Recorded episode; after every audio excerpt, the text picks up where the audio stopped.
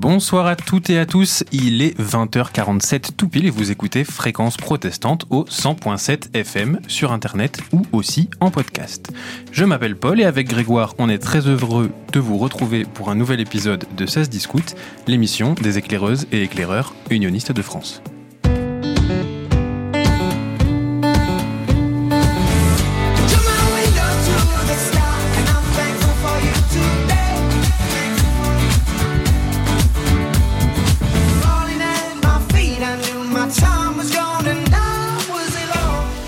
Bonsoir Grégoire. Bonsoir Paul, quel plaisir de nous retrouver, de vous retrouver pour ce rendez-vous mensuel. On l'attend un peu comme on attend Noël ou un camp scout après tout. Même s'il faut braver le froid, la pluie ou la neige parfois, on est là. Et si on faisait comme un camp? Ou, pour passer un bon moment, on prépare des tisanes et les tisons et on se lance dans des grandes discussions. Installez-vous confortablement, c'est parti pour une émission qui laisse place à la rencontre, à vos récits, à vos histoires. On va parler de scoutisme, mais pas seulement, on va aussi parler de vos humeurs et de vos coups de cœur. Bienvenue dans Ça. Et pour réécouter l'émission en podcast ou suivre notre actualité, rendez-vous sur les réseaux sociaux des éclaireuses et éclaireurs unionistes de France et avec les hashtags EEUDF et Ça se discute. Si vous avez envie de participer à l'émission ou de nous proposer des sujets, écrivez-nous sur notre mail ça se discute@eeudf.org. Alors vous en avez peut-être euh, entendu parler sur Fréquence Protestante, c'est le dîner des protestants qui est organisé par la Fédération protestante de France. Ce dîner qui a lieu ce soir au profit de la Fédération de l'entraide protestante, ça fait beaucoup de fois protestant. Le thème du dîner de cette année met en avant la jeunesse engagée pour le bien commun. Alors ils ne sont pas venus pour dîner, mais de l'engagement ils en ont plein les poches, ce sont nos deux invités du soir. Bonsoir Capucine. Bonsoir Grégoire. Et bonsoir Ulysse. Bonsoir Grégoire. Alors, si vous écoutez euh, assidûment l'émission depuis septembre au moins, et j'en suis sûr, vous vous doutez sûrement de la première question que je vais poser à nos invités. Grégoire aussi l'a deviné, et c'est pas seulement parce que c'est écrit juste devant lui. Est-ce que ça va bien? Bah écoute, moi ça va très bien. Franchement, pour un lundi, ça va, ouais. Ah, J'avais une première question qui peut paraître un peu brute, mais je voulais vraiment, dans la continuité de ce que vient de dire Paul, on parle de bien commun un dîner pour le bien commun, mais en fait, ça vous évoque quoi le, le bien commun? Eh ben, jusqu'ici, ça allait. Euh, moi, je dirais qu'il y a. Ça, ce, ce terme m'interroge déjà. euh, Enfin, la première question qu'on peut se poser, c'est est-ce que le bien commun est un bien qui profite à tout le monde et qui donc est commun, ou un bien qui est construit par tout le monde et qui devient commun par la construction qu'on en a fait? Et euh, je trouve ça assez intéressant de poser cette question dans le cadre d'une émission euh, sur le scoutisme, puisque pour moi, le scoutisme construit ce bien commun. Pas mal. Ulysse D'accord. Déjà, pour moi, c'est quelque chose qu'on partage tous et toutes à différentes échelles. Ça peut être autant matériel qu'immatériel par des, des courants de pensée ou alors des choses physiques euh, qu'on utilise euh, tous ensemble et qu'on partage. Je pense que ce bien commun, il prend différentes formes et il y en a un peu partout.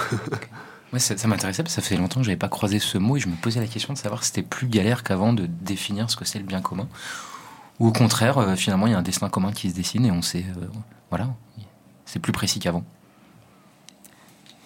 Hum, Personnellement, je ne sais pas si ça a été un jour euh, très, précis comme définition. Euh, est-ce qu'un jour une définition claire du terme a été posée Je ne sais pas. Ou est-ce qu'il y a Ouais. une période qui a été plus propice pour euh, poser ce genre de définition une, un- une notion qui me semble en réalité très floue, très importante mais très floue? Ouais, ça me faisait penser quand même. L'année dernière, s'est tenu le Grand Kiff. C'était un grand rassemblement protestant de, jeunes. Le thème, c'était la terre en partage. Ça m'a fait penser à ça. Comment est-ce qu'on partage les ressources de la planète Ça pourrait être bien commun. Je pense que la Terre, c'est quelque chose qu'on partage tous. On a tous besoin et euh, faut qu'on arrive à se débrouiller pour la protéger un peu plus aujourd'hui. Parce qu'on a besoin pour vivre, quoi. Non, mais c'est très bien. Mais alors, euh, le pauvre Grégoire, euh, il vous attaque avec une, que- avec une question super difficile euh, pour commencer. D'habitude, on était plutôt parti euh, sur des choses euh, un peu plus terre à terre. Mais d'ailleurs, c'est marrant peut-être euh, de faire le lien avec, euh, avec ce que vous disiez juste avant. Euh, on, alors, pas parce qu'on a dit juste terre à terre, mais euh, euh, C'était un Pardon. beau jeu de mots. c'est excellent. Euh, mais mais on, on est parti sur, euh, on est parti du bien euh, en tant que, que valeur et on est, on est arrivé au bien en tant que en tant qu'objet. Est-ce que euh, un objet qui nous rassemble euh, et euh, qui a pour objectif de faire le bien, c'est plutôt une méthode, c'est le scoutisme? Comment est-ce que vous vous avez découvert le scoutisme? Moi, j'ai découvert le scoutisme à 9 ans, en devenant louvette dans un autre mouvement, donc au, enfin, au, guide d'Europe, donc qui est finalement un mouvement assez éloigné du nôtre. Et j'ai arrêté au bout de deux ans et j'ai redécouvert le scoutisme à 20 ans, le scoutisme unioniste cette fois, et depuis, bah, je n'en suis pas partie.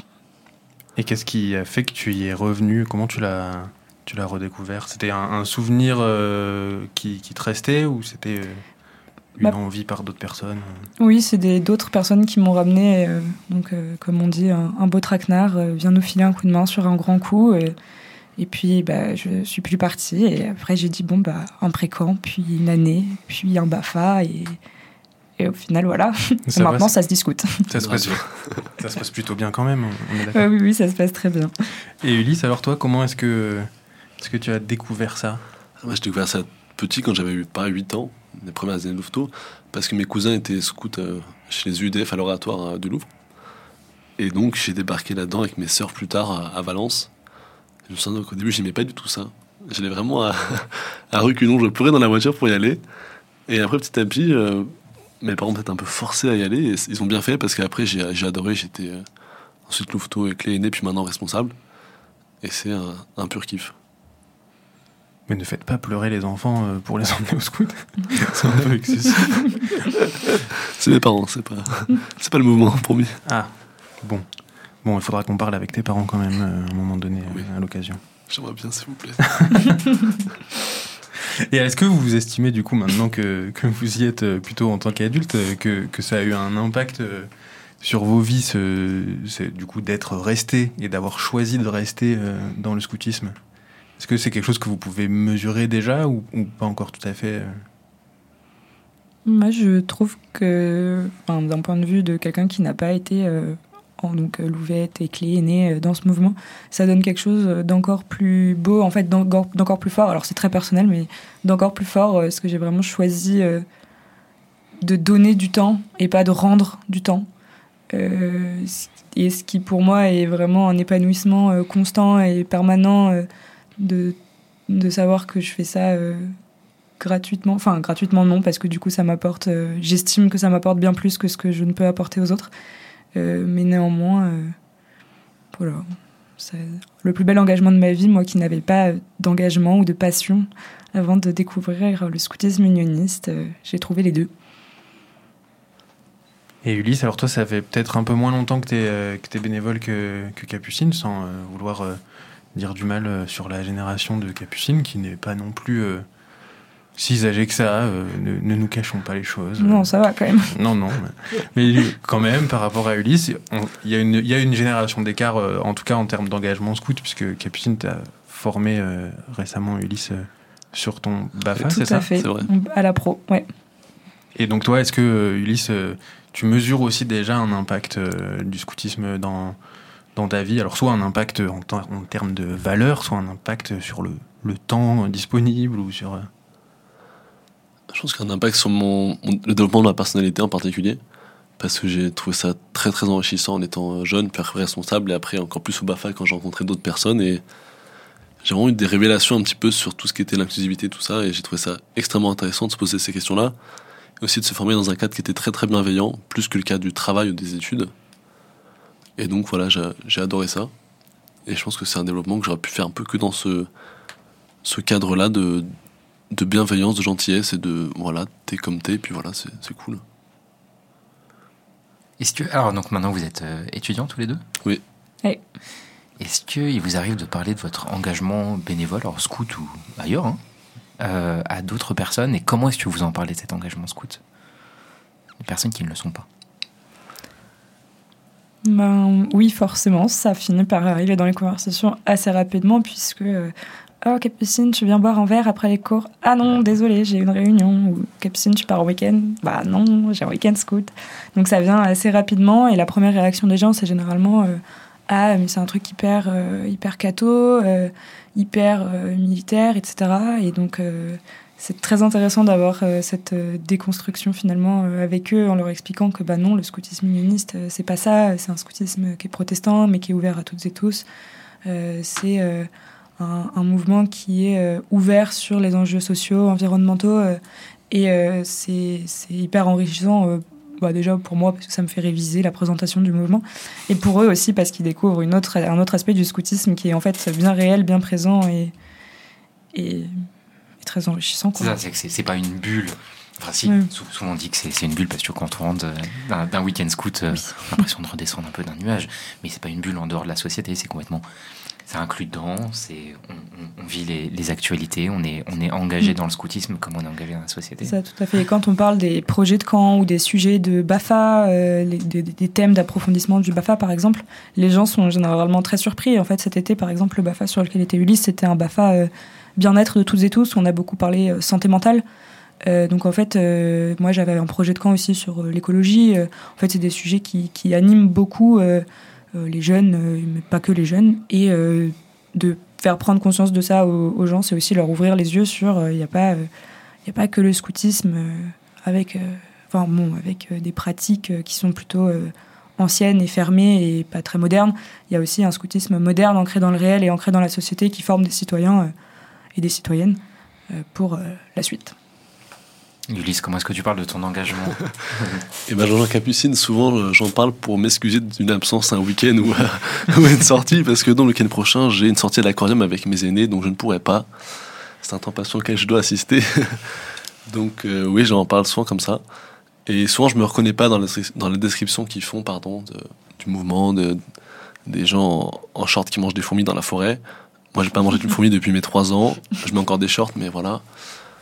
Et c'est vrai que c'est intéressant parce que souvent les gens sont intrigués, puis j'ai pas mal d'amis qui sont aussi déçus de ne pas en faire partie une fois que je leur parle de ça, en étant tout à fait honnête, hein, sans idéaliser le, le, mouvement de nos actions, mais leur parler de, bah, de du, du, bonheur que c'est de passer trois semaines dans la nature l'été, d'aider des enfants à se construire, à découvrir des choses, d'avoir des belles galères et de trouver des solutions avec ce qu'on a sous la main. Et ça, j'adore et, je le fais gratuitement et c'est un pur plaisir de le faire. Et j'ai pas mal d'amis qui sont un peu jaloux, qui disent maintenant, bah, ils ont raté un peu le train et ils, veulent savoir un peu comment ils peuvent encore s'engager là-dedans pour pas, pour pas que ce soit trop tard. Et toi, tu penses qu'ils ont raté le train ou qu'ils se rattrapent ce train?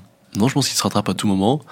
Qu'il y en a qui se font encore avoir à 20 ans pour devenir responsables et au début ils viennent pour un week-end, puis après pour une croisée, un grand coup, puis finalement ça, puis cadre, puis après ils viennent à une réunion quoi. Et on peut même se rencontrer dans d'autres cadres euh, autres que le scoutisme, avec des gens qui sont des scouts, des gens qui ne sont pas des scouts.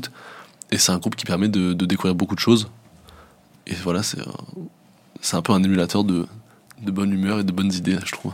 Si vous connaissez Ulysse, euh, faites attention. Si vous proposez un week-end à la campagne, c'est peut-être un piège, on ne sait jamais. Ne vous inquiétez pas. euh, non, mais d'ailleurs, c'est marrant sur euh, ce que vous disiez sur la perception euh, des scouts en général par les groupes de gens de qui on est proche. il me semble qu'il y a une étude qui disait que justement, une alors j'ai plus les chiffres exacts, mais vraiment une grande partie de la population avait une image positive du scoutisme, euh, notamment quand on leur explique ce que c'est. Euh, mais qu'à peu près la même proportion de personnes dans la, dans la société est incapable de faire la différence entre les différentes associations scouts. Euh, et c'est probablement les mêmes personnes euh, d'ailleurs. Donc euh, c'est un peu confus, euh, mais effectivement je pense qu'on a tout à gagner à, expliquer ce qu'est le scoutisme, et c'est peut-être un peu ce qu'on est en train de faire là auprès des auditeurs et auditrices de fréquences protestantes. Et euh, donc, pardon, j'ai pas, pas prévu de questions pour repartir, mais, mais euh, euh, est-ce que du coup, sur, cet impact que ça a, on a toujours un peu l'impression, ce que vous disiez, de, s'excuser, de ne pas pouvoir être là. Mais est-ce qu'il y a des fois où, ça a été une force et un avantage d'avoir d'avoir euh, cette expérience-là euh, du scoutisme. De, c'est quelque chose que vous valorisez euh, auprès de personnes quand vous postulez quelque part ou quand pour des études ou, un métier ou un, emploi. Est-ce que c'est quelque chose qui vous est arrivé par ailleurs ou qui arrivera? Oui, je pense que ce qu'on développe dans le scoutisme est utilisable dans beaucoup d'autres cadres. Dans le cadre professionnel, on a beaucoup de choses ici sur le tous les, soft skills, tout ça, la relation à l'autre, avec des enfants, des personnes de différentes tranches d'âge ou quoi. Mais c'est très pratique quand on veut savoir, euh, quand on nous demande qui tu prends, si tu finis sur une déserte, souvent tu es choisi quand tu es scout. Ça aide beaucoup d'avoir un scout sur une déserte. Moi, je, suis d'accord sur tous les aspects euh, techniques euh, en termes d'organisation d'événements, de logistique. bon, bref, ça, forcément, organiser un camp, 30 personnes, 150, enfin bon, bref, dans tous les cas, c'est des, des qualités d'organisation qui sont indéniables. Je dirais aussi que ça aborde beaucoup sur soi et des qualités sur soi qui permettent d'être valorisées pendant des entretiens. je parle d'un point de vue très personnel. Moi, ça m'a beaucoup aidé sur la place que j'occupe dans les groupes. ça m'a aidé à prendre confiance en moi, à pas à faire attention à l'impact que j'ai, à la façon dont je parle, le temps que je parle aussi. Euh, autant de choses qui sont très utiles dans la vie de tous les jours et aussi en entreprise euh, ou euh, en institution publique. Enfin bon, bref, peu importe là où on travaille. En tout cas, c'est très utile. Et à l'inverse, cet engagement, on sait hein, que parfois ça peut prendre du temps, qu'on compte pas nos heures, qu'on travaille parfois tard le soir, il y a des réunions qui s'éternisent, parfois les week-ends. Est-ce qu'il y a eu un moment, plusieurs moments dans votre vie où il y a eu cette, un peu cette, cette bascule, ça a été un peu compliqué à gérer, voilà, d'un point de vue l'emploi du temps? L'année dernière a été particulièrement compliquée euh, niveau engagement, puisque j'ai décidé de faire un nombre incalculable de choses. Euh, donc responsable d'unité, chef de camp, et aussi en région, et aussi sur les grands événements. Or, je débutais un nouveau master dans, un domaine que je ne connaissais pas, le droit. et allier les deux a été particulièrement compliqué. Donc cette année, j'ai un peu levé le pied. Comment tu as réagi à ce moment-là? Euh, j'ai clairement sacrifié mon master. voilà, ne faites pas ça, ne faites pas ça. mais... Mauvaise réponse. Désolée. euh, j'ai pas sacrifié mon master parce que je l'ai eu. Euh, néanmoins, ah j'étais, euh, j'étais assez claire sur le fait que c'était pas ma priorité et que ma priorité c'était ce qui m'épanouissait. Et à ce moment-là, c'était le scoutisme. Mais néanmoins, je, je répète qu'il faut faire passer ses études avant si on peut le faire. Pour les enfants qui nous écoutent, euh, travailler à l'école, euh, ramener des bonnes notes. Et, euh, venez au scout. et Ulysse C'est vrai que c'est des fois un peu la, la confrontation entre la vie et le scoutisme. Moi, je vois ça dans un cadre très professionnel. L'été, on commence à avoir des stages, ou voilà, enfin, des, trouver un taf pour se faire un peu d'argent pour l'année ou quoi. Et souvent, c'est dur de poser trois semaines au mois de juillet. voilà, faut taper soit dans les vacances, soit dans le sur les stages. Donc, pour moi, la seule confrontation qu'il y a après à l'année, j'arrive à trouver un équilibre entre, la vie d'un côté et le scoutisme et les activités, mais je fais aussi attention à pas prendre trop d'engagement partout parce qu'au final, après, on se retrouve plus et je préfère être engagé à 100% dans ce que je fais plutôt que dire euh, ouais, ouais, je vais le faire, je vais le faire. Au final, c'est pas fait, puis au bout d'un an, ça traîne, c'est toujours pas fait, tu n'as pas, tu t'es pas engagé autant que tu l'aurais voulu, autant que tu l'avais dit. Et donc, je préfère être euh, honnête sur mes engagements et pas en prendre trop. Et puis il y a ce fameux effet boule de neige. Enfin, comme je disais, pour moi, le scoutisme, c'est pas vraiment une bulle. C'est aussi ouvert vers d'autres associations, d'autres engagements. On a envie d'en connaître toujours plus, on rencontre plus de monde. On propose toujours des, missions plus intéressantes les unes que les autres. Donc voilà, il y a toujours cet, cet effet boule de neige, que ce soit le scoutisme ou pas d'ailleurs. En fait, je crois que c'est vraiment propre à l'engagement associatif mm. au sens très large. Et on sait qu'en France, euh, enfin surtout la, la tranche d'âge 15-25 euh, ans est particulièrement euh, investi dans les associations. Donc voilà, c'est un, vrai sujet. Oui, et puis je pense que ce que ce qu'on disait sur euh, alors vous allez dire que moi je triche parce que je j'ai plus d'engagement chez les scouts parce qu'en fait je suis devenu salarié. Mais euh, non, mais je pense qu'en fait il faut il faut euh, réussir à à, à, doser son engagement toujours à chaque fois et que c'est quelque chose effectivement qui est pas pas forcément facile parce que c'est beaucoup d'opportunités euh, dans lesquelles on, a envie de s'épanouir parce que c'est à, la fois beaucoup de rencontres, euh, c'est beaucoup de, joie, de, choses qui aboutissent, de trucs concrets. Euh, et au final, c'est peut-être un des, écueils, une des choses auxquelles on ne fait pas assez attention. c'est le moment où, on va faire soit l'engagement de trop, soit l'année de trop. Et je pense que, et on en a déjà parlé dans l'émission, de à quel moment on se rend compte qu'il faut qu'on arrête euh, alors pas parce qu'on devient inutile et incompétent, mais parce que en fait il faut qu'on se ménage et parce que et, ça peut permettre. Et c'était euh, c'était Rémi dans la, première émission euh, qui racontait les premières émissions de la saison, qui racontait qu'il était qui, faisait une pause en fait, qui pense qu'il reviendrait dans l'association, mais qu'il avait besoin de, prendre de prendre un moment pour ça. Ce que j'ai beaucoup apprécié dans le mouvement unioniste, d'ailleurs, c'est que on peut vraiment faire une pause une année. On évalue en début d'année un peu la, voilà l'envie, la disponibilité, et puis euh, un an plus tard, ça peut, ça peut, ça peut repartir. Et voilà, c'est, je trouvais ça vraiment très, très souple dans le fonctionnement euh, du mouvement unioniste. Et alors vous, on va parler euh, maintenant qu'on sait que ça vous va, vos engagements, vous avez dosé, etc. Est-ce que, est-ce que vous pouvez nous parler un peu de, de ce que vous faites dans l'association en ce moment. Ulysse, peut-être pour commencer, il paraît que tu es responsable d'une équipe d'aînés. Oui, exactement, exactement. Ah, J'ai des bonnes infos. Êtes bien renseigné. Oui, bah, j'ai fini là-dedans un peu par hasard, mais avec beaucoup de, d'envie de les accompagner. Donc, euh, comme l'a dit Capucine, euh, à son BAFA cet été, j'ai rencontré l'équipe euh, qui organisait une croisée des aînés de, de la région Boucle de Seine, Arc-en-Seine et aussi Rouen. Donc, été attrapé là-dessus pour faire la compta. Donc, j'ai appris plein de trucs aussi sur la compta, bien sûr. Et là-bas, j'ai rencontré une équipe d'aînés avec le responsable, donc Judith, qui cherchait un autre responsable pour l'aider à les encadrer, à les mener à bien, enfin, mener à bien leur projet, pardon. Et donc, j'ai décidé de m'engager auprès d'eux pour les, les aider dans, leur, dans la démarche de la route aînée. Donc, c'est trois années de, de rencontres et de, vous faire monter un projet, les réaliser, puis enfin le, le raconter euh, aux autres. Et donc là, ils en sont au tout tout début? Voilà, ils sont. Alors, tout, tout début de première étape, on, on s'est vu le week-end dernier d'ailleurs, on allait à l'aquarium de Tropical de Vincennes que je recommande, très sympa, très chauffé, donc l'hiver c'est cool. Même si visiblement, il fait rater euh, des week-ends avec des copains. J'avais rien prévu ce week-end donc ça va. Ouais, je, je n'ai pas d'autres amis que des scouts. J'ai précisé. Il a menti en direct tout à l'heure. Il a dit qu'il avait refusé à cause de. Non, je suis pas l'aquarium. overbook en général le week-end.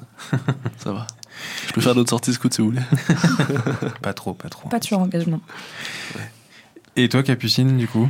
Euh, moi, je suis euh, à l'équipe régionale euh, Boucle de Seine. Je suis en charge du suivi des branches cadettes. Si jamais des responsables BC écoutent cette émission, n'hésitez pas à m'envoyer vos projets pédagogiques. Je les attends. Et je suis aussi responsable aîné. Euh, J'ai pris une route à Clamart, mon groupe local, cette année. Voilà. Et après, bah, je- voilà, je fais des petits trucs par-ci par-là. Euh, J'étais sur la croisée euh, avec euh, Ulysse. Je suis aussi sur l'organisation d'un BAFD en février et puis sur la direction du Grand Cours régional Boucle de Seine. Ce que je vous propose, c'est qu'on on continue de, de parler de tout ça euh, juste après euh, une petite pause musicale. C'est euh, Ulysse qui nous a suggéré une chanson qu'on va tous découvrir. à tout de suite. Il est 6 heures au clocher de l'église. Dans le square, les fleurs poétisent. Une fille va sortir de la mairie. Comme chaque soir, je l'attends, elle me sourit. Il faudrait que je lui parle à tout prix. Je lui dirai les mots bleus, les mots qu'on dit avec les yeux. Parler me semble ridicule. Je m'élance et puis je recule devant une phrase inutile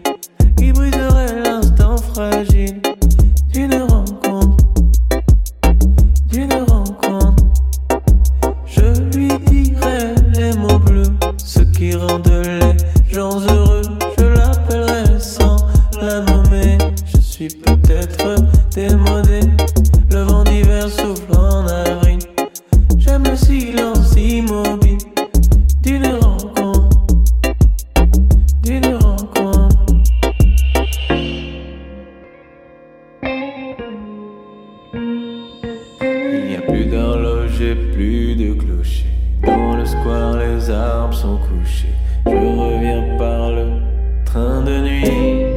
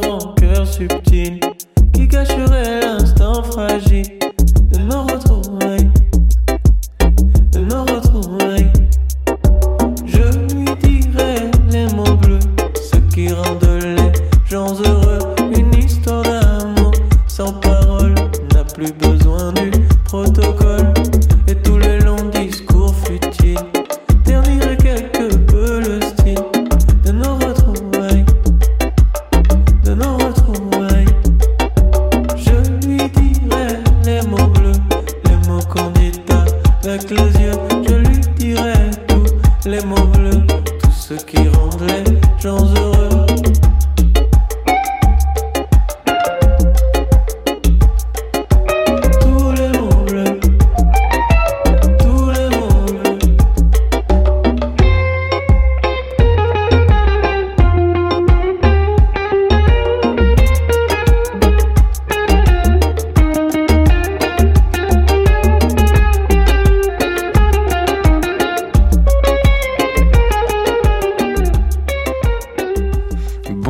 Rebonsoir, vous écoutez 16 Discute, l'émission des éclaireuses et éclaireurs unionistes de France sur fréquence protestante au 100.7 FM.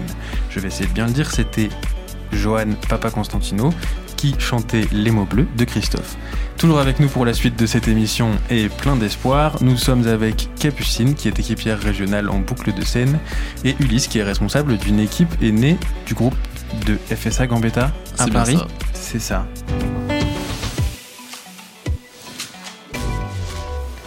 Alors euh, juste avant euh, la pause, on était en train de discuter de vos engagements actuels et, euh, de vos missions dans l'association. Est-ce que vous, pour revenir un petit peu en arrière, est-ce que vous avez un souvenir de camp qui vous a particulièrement marqué? Un bon souvenir de camp?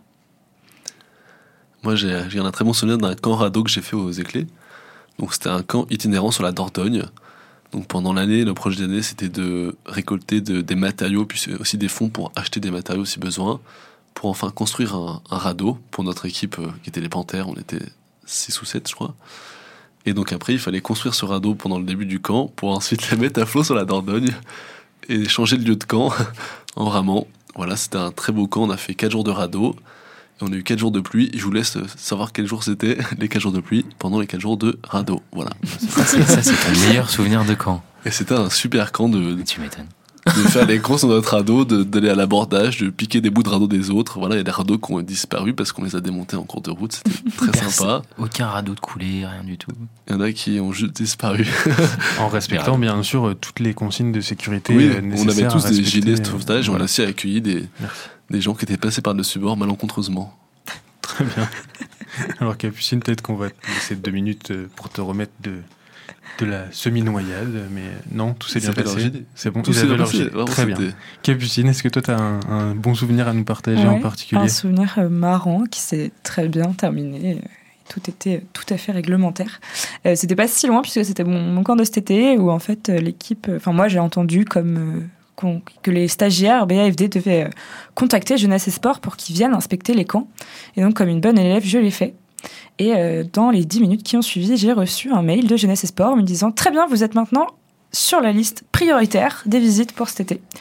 Et donc, euh, je me suis fait inspecter par Jeunesse et Sport. Donc, euh, mon camp allait très bien, il n'y avait pas de problème. Et néanmoins, ils sont arrivés et c'était vraiment un hasard et j'avais pas du tout prévu le, matin de la matinée rangement. Ce qui a donné lieu à des situations extrêmement cocasses.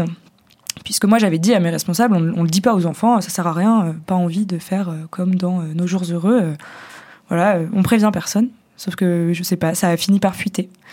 Et donc mes louvettes, notamment, avaient rangé leur marabout que je n'avais jamais vu aussi propre, même vide, et euh, se tenaient euh, quasiment euh, garde à vous dans les marabouts quand l'inspectrice est passée, qui leur a demandé si leur marabout était tout le temps, ou si un marabout, les temps, tous les enfants dorment, si leur marabout était toujours aussi bien rangé, et ce à quoi elles ont répondu euh, en me regardant, en disant il faut dire quoi Bon voilà, donc autant de et tous les enfants étaient euh, en tout le temps extrêmement bien rangé. euh, voilà, nous, nous c'est un camp parfait.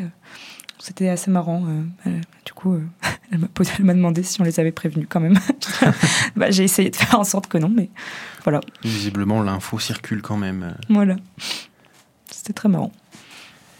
Alors, c'est c'est, euh, peut-être le moment euh, des cartes blanches. euh, Grégoire, est-ce que nos invités ont peut-être préparé quelque chose Mais oui. Alors le moment des cartes blanches, c'est quoi? C'est un petit moment de partage de ce que vous voulez en fait. Ça peut être un livre, une expo, un spectacle, une association, une actualité. Peut-être un coup de gueule, une recette de grand-mère ou une recette de plat d'hiver. En fait, ce que vous voulez. Dans tous les cas, c'est quelque chose qui vous tient à cœur et que vous acceptez de nous partager. Alors, qui commence? Ulysse Moi, je, je peux, ouais.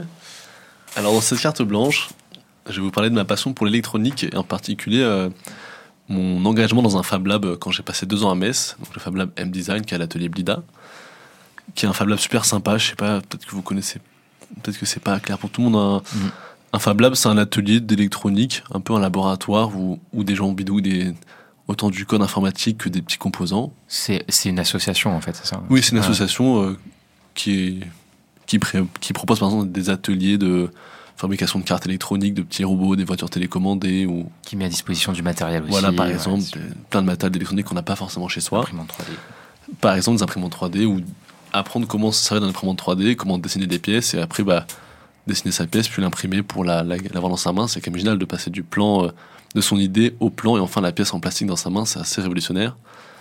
Et donc, ce Fab Lab, il propose des, euh, des repair cafés. Donc, des repair cafés, c'est des, c'est des moments le soir où en fait des bénévoles vont aider des personnes à réparer des objets du quotidien qui sont cassés, souvent des objets euh, électriques ou électroniques, pour, les, pour pas, qu'ils en, pour pas que les, les propriétaires aient à les jeter ou à les, les remplacer, par exemple. Même si maintenant on voit que c'est plus, plus facile et moins cher de racheter une cafetière que de la réparer. J'ai réparé beaucoup de cafetières, c'est pour ça que je parle de ça. et j'étais aussi responsable des machines à coudre qui ont une fâcheuse tendance à lâcher en cours de route. Après 40 ans de bon loyau service, j'ai vu beaucoup de, de personnes âgées désespérées en voyant que la canette ne tournait plus. Parce qu'elle fonctionnait très bien jusque-là, jusqu'au Jusque-là. moment où pouf, elle fonctionnait plus. Et un jour, ça lâche un, un petite surtension quand on remet le compteur et le, et voilà, le condensateur d'alimentation lâche et donc la machine ne démarre plus. Il faut le changer. Que faire? Alors si vous avez un problème euh, de machine à coudre, écoutez bien. Et On donc- fait ça en audio. Alors prenez la machine et mettez-la sur le côté, dévissez le capot. Dans du riz, non? Oui, dans du riz, ça marche pas trop le riz pour dévisser les capots. Donc voilà. Donc moi j'aimais beaucoup aider ces personnes à réparer leurs- leurs appareils. C'était un peu un choc de génération entre les, les personnes, en général les personnes assez âgées, qui venaient pour une bouilloire qui avait, qui avait rendu l'âme ou un aspirateur qui marchait plus, et des petits jeunes qui passent jamais l'aspirateur chez eux et qui pourtant aiment bien réparer ça. Et donc l'idée c'est toujours de savoir d'où vient la panne, comment est-ce qu'on peut la réparer et, et tout. Donc c'est c'est très enrichissant parce qu'on sait pas tout. Des fois, on se fait aider par une autre personne âgée qui, qui s'y connaît bien parce que ça fait 40 ans qu'elle répare des télés. Donc, elle a plein de de vis très pratiques. Et elle a plein de petits conseils aussi. Euh, ce qui m'a beaucoup intéressé là-dedans, c'est aussi le, un peu le, après le, choc des générations un petit peu, c'est aussi le, le, le choc, enfin l'accès à la, à la, l'accès au numérique aux technologies pour les personnes âgées. Parce que par exemple, euh, des fois on voit, c'est une pièce qui est banale, qui, a- qui marche plus, par exemple une batterie. On dit, bah c'est pas, vous allez sur Amazon, il y a cette batterie-là, c'est cette référence. Et la personne, elle vous sort un téléphone à touche et vous dites, bah ok, comment on fait ça? Donc par exemple, là on va, on va se dire, bah, comment est-ce qu'on peut faire? On va peut-être la commander au Fab Lab, puis la personne reviendra au prochain Repair Café. Comme ça, on l'aide à la monter, parce que même si la personne achète la batterie, elle peut pas la monter toute seule. Mhm. C'est nous qui l'avons démonté, il y a des vis partout sur la table, on est un peu bloqué. Et donc ça m'a vraiment fait réfléchir à mon, à mon rapport à la technologie et à comment aussi euh, co- comment faire ce rapport un peu plus inclusif pour les personnes euh, âgées ou les personnes qui n'y comprennent rien ou qui par exemple sont porteuses de handicap qui font qu'elles peuvent pas Mhm. travailler comme ça? Et donc cet engagement qui au départ était juste euh, donner un peu de temps pour aider des, des gens à réparer leur cafetière ou leur machine à coudre, ça m'a vraiment fait réfléchir à cet aspect-là de, de, de notre monde d'aujourd'hui, qui est de plus en plus numérique et, de, et Mhm. qui va être de plus en plus numérique, j'imagine. Donc c'était un... comme quoi, finalement, l'engagement euh, au scout euh, donne envie de s'engager ailleurs et de. Oui, c'est ça. Je pense que c'est tout à fait un, quelque chose qu'on a pu mettre en, en place au, au scout. Un responsable qui dit bah, venez ce, ce, ce week-end, on, je propose d'aller au Fab Lab parce que c'est sympa, on va faire ça. Euh, C'est pas forcément faire des tentes avec des bouts de bois, mais euh, c'est un engagement qui est différent, c'est quelque chose de nouveau, on apprend des choses, on transmet. Et tout ça, je l'ai appris sur Internet. Et j'essaie de le transmettre là. C'est un peu comme quand on est au, au Louveteau, qu'on apprend des choses par les autres Louveteaux, les Mhm. Louvettes aussi, les responsables. Et après, on les retransmet parce que tout ce qu'on sait, on l'a appris avant par des gens, mais pas, pas en étant sur des bancs d'école. On l'a appris en, en se coupant, en se mettant son opinel dans la main. Attention, et aussi, en- même. attention, il y a aussi des opinels à bourron que je recommande fortement. qui coupe quand même. Ils coupent quand même, mais ils, piquent pas. Et toi, Capucine, alors du coup, est-ce que tu as quelque chose à, à nous raconter, Ouais. à, à recommander? Alors moi, pas du tout euh, un engagement, plutôt euh, parler de mon, roman préféré euh, que j'ai lu il y a assez peu de temps. et Je serai assez synthétique pour ne pas tout spoiler. Euh, C'est euh, Belle du Seigneur d'Albert Cohen. Ne pas confondre avec Jonathan Cohen, qui n'est pas la même personne. Euh, C'est un roman qui traite des relations amoureuses, qui a beaucoup changé ma perspective euh, sur ce sujet, que je vous encourage vraiment à lire si toutes les questions de relations interpersonnelles, euh, sur- surtout amoureuses, vous intéressent. Euh, donc c'est l'histoire d'une femme euh, qui est mariée qui s'ennuie beaucoup euh, dans son couple et euh, qui entame une liaison tout à fait passionnelle et digne des plus grands films d'amour euh, avec euh, Solal, un autre personnage. Et euh, ça se finit très mal. Et euh, ah oui, Ah pardon, bah, je viens de tout ah bah, spoiler. oula, oula, oula. Merci. Ouais, ça se Capucine. finit très mal. Oh J'ai pas là. dit pour qui. Oh, la carte blanche qui se finit très mal. c'est vrai que t'as pas qui dit pour qui. Ça J'ai pas dit pour qui parce qu'il y a trois personnes impliquées quand même. Euh, bref, et ça fait beaucoup réfléchir sur en fait euh, qu'est-ce qu'on attend des relations amoureuses. Grégoire, du coup, est-ce que tu as aussi quelque chose à, à nous partager Ouais, moi je voulais parler d'une d'une petite expo. Alors c'est encore une carte blanche parisienne. Euh, et D'autant que à la fois ça se passe à Paris, parce que ça se passe au musée Carnavalet, mais en plus ça parle des Parisiennes citoyennes. Donc en fait, l'expo, elle présente l'histoire et la mémoire des engagements pour l'émancipation des femmes et depuis la Révolution française. Alors bien sûr, on y voit certaines figures euh, incontournables qu'on connaît, Olympe de Gouges, Gisèle Halimi, on découvre, euh, mais aussi le parcours de Parisiennes qui sont beaucoup moins connues ou même carrément anonymes. Et en fait, c'est ça pour moi tout l'intérêt de l'expo, c'est que ce sont des petites histoires dans la grande histoire, ce sont des citoyennes révolutionnaires depuis 1789, on passe par la Commune de Paris, on y voit des suffragettes, les pacifistes, des résistants, des femmes politiques ou des syndicalistes, des artistes, des intellectuels engagés, des travailleuses en grève, euh, tous les collectifs de femmes immigrées, etc., etc. Moi, ce qui m'a plu, c'est bien sûr la lecture historique de ce sujet qui est si important et en fait qui nous rappelle, en fait, on a cette perspe- perspective historique. À la fois, ce sont des combats très anciens et ça nous rappelle à quel point les droits les plus fondamentaux, surtout si on parle de, droits- de droits civiques ou de liberté, par exemple à disposer de son propre corps, elles, euh, ces droits-là, eux, ils sont, ils sont extrêmement récents en fait à l'échelle de l'histoire. Donc voilà, c'est une expo très intéressante que je vous invite vraiment euh, à aller voir. C'est jusqu'au 29 euh, janvier. Donc comme je vous disais, au musée Carnavalet, c'est pas un cours magistral d'histoire, c'est vraiment une découverte ou une redécouverte des mémoires vives du féminisme et, et c'est voilà, c'est une super expo. Merci Grégoire. Ben, merci à vous. Du coup, c'est à toi après. Merci pour euh, merci à vous pour ces pour ces partages de beaux projets aussi, ces belles expériences. Merci pour pour euh, voilà Pour le spoil. pour le pour le pour le spoil Ouais. de, de- de ce livre que je que je lirai néanmoins. Pour terminer cette émission, on vous propose une chronique euh, qui vous parle de l'association des éclaireuses et des éclaireurs unionistes de France. Et ce mois-ci, c'est Paul qui vous parle d'histoire. Et oui, je vais vous raconter une histoire dans l'histoire. C'est le, le parcours d'un homme dans le scoutisme et d'un engagement pour l'enfance dans la société. Alors au début de notre histoire, il a 15 ans. On est en 1909. Le jeune Jacques Guérin Desjardins découvre l'Angleterre. Il sait sans doute pas encore, mais le scouting qu'il va découvrir marquera sa vie et l'histoire du scoutisme en France. À cette époque-là, euh, en France, personne ne s'est encore penché sur la toute jeune invention du général de brigade britannique Robert Baden-Powell. À 15 ans, Jacques est en réalité le tout premier Français à vivre du scoutisme, à découvrir cette pédagogie naissante et à porter une tenue aujourd'hui identifiable entre toutes. Est-ce vraiment lui, le boy scout français, invité par les dirigeants de l'Union chrétienne des jeunes gens de Paris, qui voulaient voir un scout avant de se lancer dans l'aventure? Peut-être que oui. Les sources divergent un peu. Euh, personne ne pensait que ce garçon qu'on avait invité ferait euh, de nouveau parler de lui. Car vous vous en doutez, Jacques Guérin Desjardins, c'est pas seulement le premier Français à avoir porté un foulard scout. Il a poursuivi des études et il, a été euh, mobilisé en 1914 pour grossir les rangs de l'armée. Il était éclaireur unioniste dans la troupe d'Anières en région parisienne depuis trois ans. Et euh, le chef de patrouille, c'était son, nom, il est parti se battre. Alors il a été blessé décoré de la croix de guerre. Et ce jeune homme de 23 ans de retour du front reprit alors la tête de sa troupe et est rapidement devenu un des cadres du scoutisme protestant. En 1922, alors qu'il est devenu l'adjoint du commissaire national des éclaireurs unionistes Jean Becbédé, il obtient une bourse pour aller étudier aux États-Unis. L'éclaireur curieux décide alors d'étudier la psychopédagogie, une discipline qui n'existait pas en France. Il y découvre notamment la George Junior République, une république pour enfants délinquants qui leur permettait, avec leurs propres règles, de se réinsérer dans la société. À son retour en France en 1923, il est nommé commissaire national des éclaireurs unionistes, un poste qu'il occupera jusqu'en 1936. On lui doit euh, notamment euh, le choix du symbole encore actuel de l'association, la croix fleur de lycée. Et il raconte, en même temps, j'étais délégué à l'éducation surveillée dans une association. Pour mon activité professionnelle, j'ai donc été en tournée en France 15 jours par mois pendant 13 ans. Et lui qui connaissait bien les problématiques de la jeunesse, il est devenu bénévolement assistant de psychologie dans la clinique de Georges Heuyer, le fondateur de la pédopsychiatrie en France.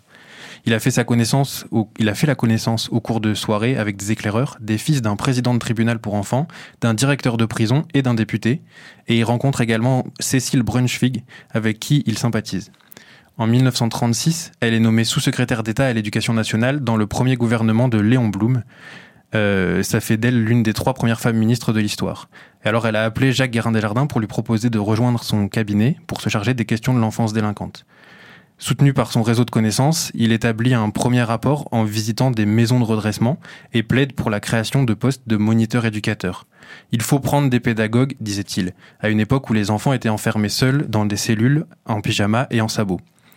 Mais les espoirs des pédagogues se frottent aux réalités de l'administration pénitentiaire, réticente au changement. Les moniteurs éducateurs sont rendus inutiles par les gardiens. Le temps politique avance, la mission de Guérin Desjardins prend fin. Déçu par le faible impact de cette réforme, il tourne la page et change de sujet. En 1937, il crée le département social des usines Peugeot qui permettra de proposer aux familles de partir en colonie de vacances. Après la Seconde Guerre mondiale, il est devenu conseiller social pour des grandes entreprises jusqu'à sa retraite en 1980. En 1982, il s'éteint, et à propos de la réforme de l'éducation surveillée, il répondait deux ans avant son décès J'ai décroché très vite, définitivement après l'échec. Je ne sais pas ce qu'est devenu ce secteur. Est-ce que la réforme a été réalisée Aujourd'hui, je pense qu'on peut lui répondre qu'heureusement, oui. Merci Paul pour cette chronique. Il est malheureusement déjà l'heure de nous quitter. Merci beaucoup à nous inviter d'avoir participé à cette émission. Le jeu, on le fera la prochaine fois. Merci beaucoup à Emmanuel à la technique. C'est déjà la fin de 16 Discute. Vous pouvez réécouter, partager toutes les émissions sur le site des EUIDF en podcast et sur le site de Fréquence Protestante. Rendez-vous chaque quatrième lundi du mois pour notre émission. On vous retrouve le 26 décembre pour une rediffusion et le 23 janvier en direct euh, à 20h45 au 100.7 FM. Et tout de suite, c'est la suite de vos programmes sur Fréquence Protestante.